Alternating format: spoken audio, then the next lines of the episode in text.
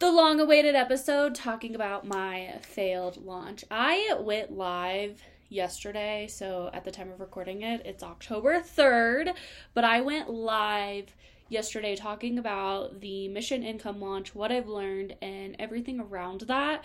And I wanted something to exist in a permanent place for y'all that you could just listen to because I think there was a lot of gold nuggets inside of that live. And instead of me just reposting the live because it was live and it wasn't the most organized, we're just going to dive into it. So, for those of you who don't know, I spent the month of September promoting a 10 11 week mastermind and I had seven spots. I ended up filling three spots. I actually filled one yesterday after my live talking about how my launch was failing. And this is my second quote unquote failed launch. So we're going to kind of talk about it, talk about how buyer behavior has changed. I have a more in depth episode about buyer behavior economics and those types of things coming because there are some uneducated folks out there talking about it. And I should use that degree that my great aunt paid for and talk about economics because for those of you who don't know, that is actually what I minored in. But that's not the point of this episode today. So, we are going to break down my first mastermind launch and why it did so well. We're going to talk about timelines and content and maybe even dig into some of the posts. I know this is very audio based, so we're not looking at it together. I'm going to do my best to clue you in and kind of talk about it. I am going to give you some insight into you. We're going to have some personal exploration about what I've learned about my own audience. And we're going to talk about mindset. So, before I ramble at 15 million miles a minute, I'm going to take a deep breath. We're all going to do it together. Ready? okay, let's set the stage. If you were not around in 2020, you did not experience 100K in 90 days and how I created 100K in sales in 90 days. So you did not experience my first mastermind launch. My first mastermind was called Flourish and Thrive after RIP Flourish and Thrive, the group program that I launched during COVID. And that launch was phenomenal. And I have been trying to recreate that launch for two years with a mastermind. But you know what I haven't thought about is why that launch was so successful. So if you were in my world in 2020, you know that like it was hotter than it is now. It's it's hot, but it was hot. And coming off the scale to 5K launch and coming off that launch that had so much visibility. People felt like it was everywhere. We were all in our house. We were just working all summer. I do a back end mastermind. I talk about the offer once. It's a $45,000 launch, right? And on paper, that's so successful. But you know what I never talked about? Is why it was so successful. So, I had done a summer of intensives. I had one on one clients funneling into it. And that program did well because I had such a large lead pool coming into it. Now, the online space is going to be like, the word lead is gross, and I don't use that. I am never going to gatekeep jargon with y'all because I want you to be able to, if you decide to leave the online space, be able to have an intelligent conversation with somebody who works in marketing and have these conversations that is really important because what a lot of people don't realize is by demonizing words and jargon, we're actually we're actually using some of the cult mechanics that some people actually use to start cults, which I could do a whole episode about that. If y'all want it, send me a DM, just send the word cults and I'll talk about marketing and not how to build a cult like following because I don't say that anymore, but I don't want y'all to ever feel stupid, and I want you to, as you continue to grow, if you decide to ever leave the online space, be able to have conversations with marketing professionals outside of the female online coaching space. When I talk about lead pool, what I'm talking about is the people who are really good fits for the program and who could go into it. And on top of this massive lead pool, I had had a lot of visibility coming off this very successful launch. I had people from Scale to 5K funneling into the mastermind. My business was in a very different place than it is now, being less visible but still having that opportunity. And that's how I ended up signing all those clients as I funneled them in from one-on-one, Scale to 5K, and some other places. And I was having back end conversations, but the sales was easier because these were people who I had built rapport with, and the rapport was already there. So it wasn't the same experience that I had. And then 100K in 90 days kind of lined up with it. And it was like, holy shit, look at sales and how fun and flowy it can be. I want to acknowledge something though that I haven't publicly talked about that I have gained more awareness around. And if you have been watching on stories, I actually just went back on my Prozac.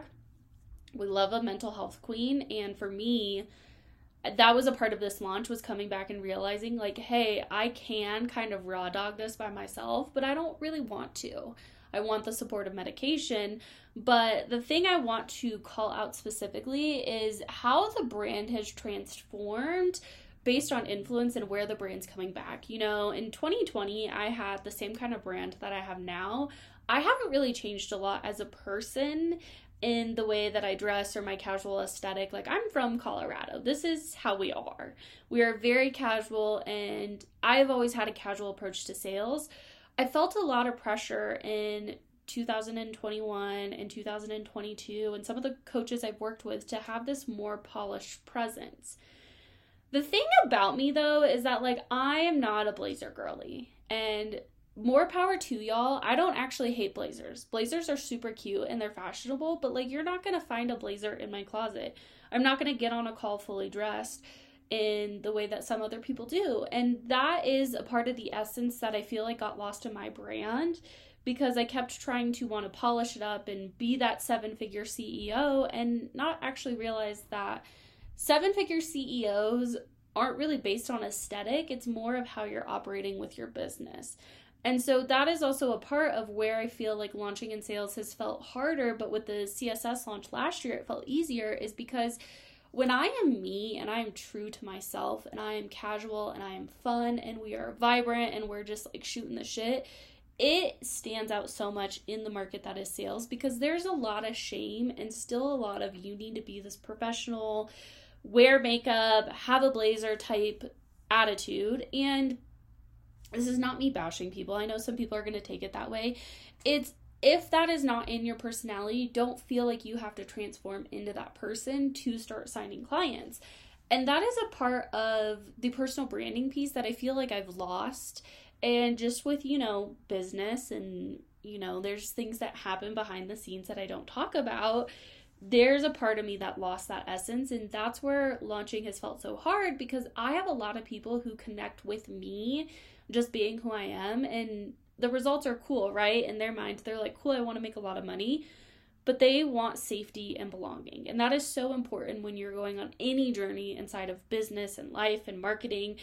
And that's something that a lot of people I don't think are really talking about with this back to beige branding that a lot of people did in 2021 and now we're coming out of this kind of like beige haze where a lot of people that's not what their house is like. You know, my house is not beige.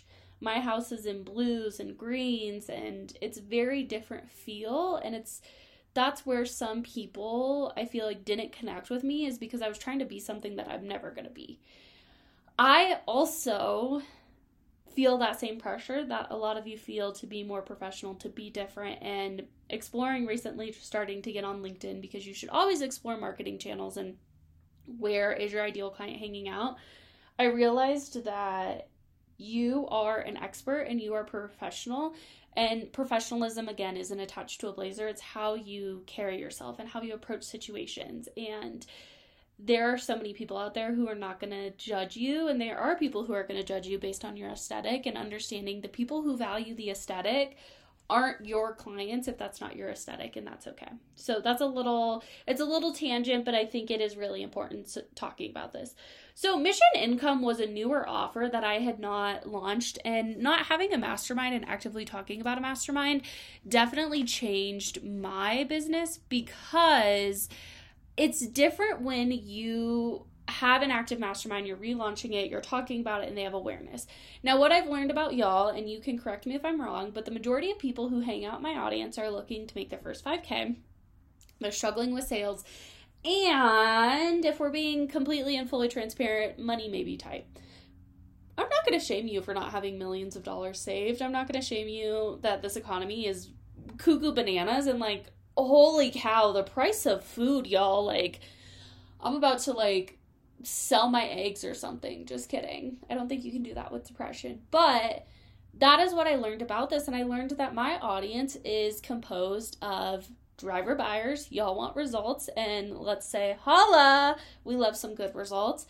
The other thing is is that you want to have that connection and that feel towards me. And so launching a program that didn't have a program feeding into it, so I don't have a lot of people who are graduating out of scale to 5K in October. They graduate more in December and January. That was the first piece of it. The second piece was just awareness around it, and that kind of ties into talking about timelines. Six weeks is not enough for a new offer, and for me, something that I'm actually bringing back next year is doing more launch timelines. I have done Evergreen for two years, and while I enjoy selling every single day, and sales doesn't just have to be a program, I'm kind of burnt out on Evergreen, if we're being honest. I'm kind of like, fuck the Evergreen. it's a lot harder. And I kind of want to bring launch cycles back. I was talking to my friend Addison. She was on the pod. If y'all don't know Addison, she oh I I just love her so much and it's so important to have people in your corner who are doing the same things that you're doing like I love my family and I love my non business friends, but they don't understand it sometimes where having someone's in there. And I was talking about how I like the start and stop of launching and I like people all starting together and the excitement of it. And when you have that longer timeline, I get to play with my audience more. Y'all, I miss playing with you. I miss teasing out offers. I miss knowing something and you guys don't know what's coming and having so much fun with it. And this is something that I wanted to transition to Evergreen because I wanted consistent income because I was feeling so burnt out with launching.